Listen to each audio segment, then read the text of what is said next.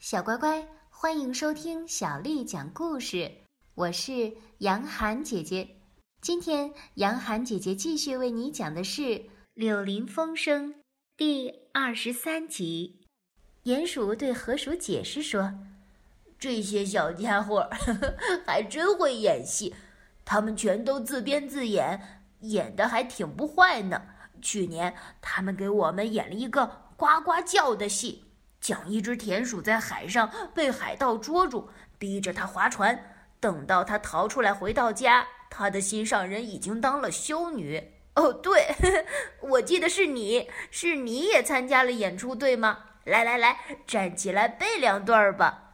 被他叫到的田鼠站起来，不好意思的咯咯的笑着，把房子环视了一圈，却还是把嘴闭得紧紧的。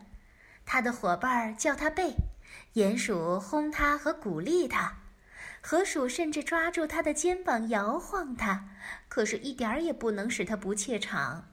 他们全都忙着埋头对付他，就像是船夫抢救一个早已溺水的人。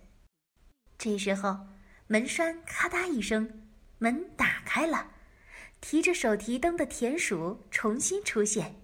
篮子重的，他走起路来一摇一晃。篮子里的那些实实在在的东西一倒在桌子上，大家再也顾不上谈演戏的事情了。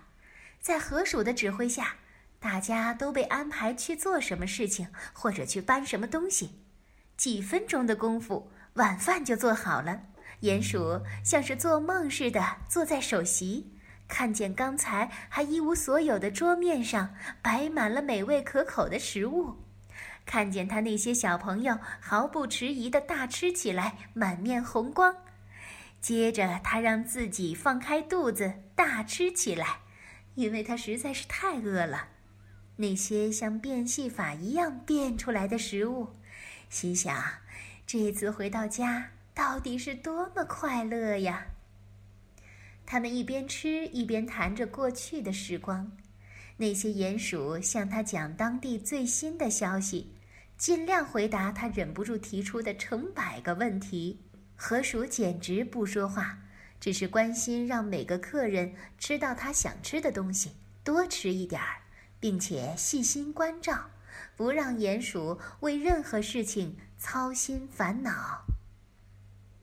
客人们最后千谢万谢，说出了一连串的节日祝贺，上衣口袋里塞满了给家里小弟弟和小妹妹的东西，叽叽呱呱地走了。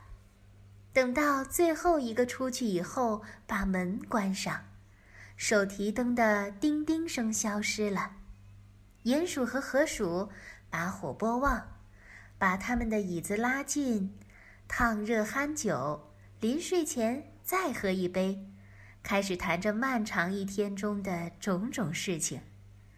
最后，河鼠打了个特大的哈欠，说：“啊，哦，鼹鼠老伙计，我准备倒下了。说瞌睡还不够，那边一张床是你的吗？那好，我睡这张。这是一间多么好的小屋子呀！”样样东西都那么的方便。河鼠爬上了他的床，在毯子里蜷成一团，马上就睡着了，就像是割下来的一把大麦被收割机的铁臂抱住了似的。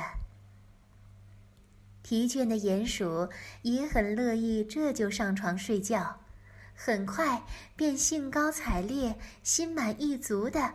让他的头枕到他的枕头上，可是，在他把眼睛闭上以前，他让他们再次环顾了一下他的老房间。这间房子在火光中实在是丰富多彩，火光照亮了各种熟悉和友好的东西，他们不知不觉的早已成为了他的一部分，如今正毫不埋怨的微笑着。迎接他回来。他这时候正处在机智的河鼠悄悄的给他带来的那种心情的框框里，他清楚的看到，这一切是多么的普通而简单，甚至是多么的微小。可是，他也清楚的看到，它对他有着多么大的意义，具有在一个人的存在中类似锚地的地方。锚地呢，是水域当中专供船舶抛锚和停泊的地点。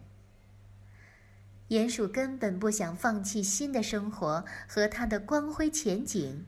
抛弃太阳、空气和他们贡献给他的一切，而爬回家，老待在这里。上面的世界太有力量了，即使在下面这里，上面还是在呼唤着他。他知道，他必须回到那个更大的活动舞台去。不过，想到有这个地方可以回来，还是真的很美好的。这地方完全属于他自己，这些东西是那么高兴又见到他，只要他回来，永远可以指望他们同样的再次欢迎他。小乖乖，今天的故事就为你讲到这儿了。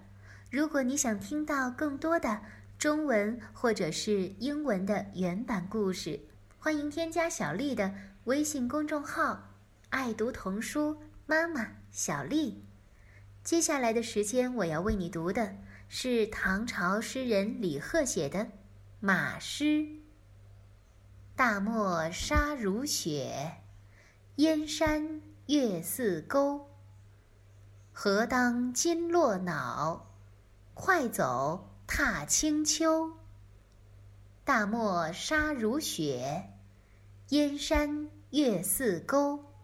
何当金络脑，快走踏清秋。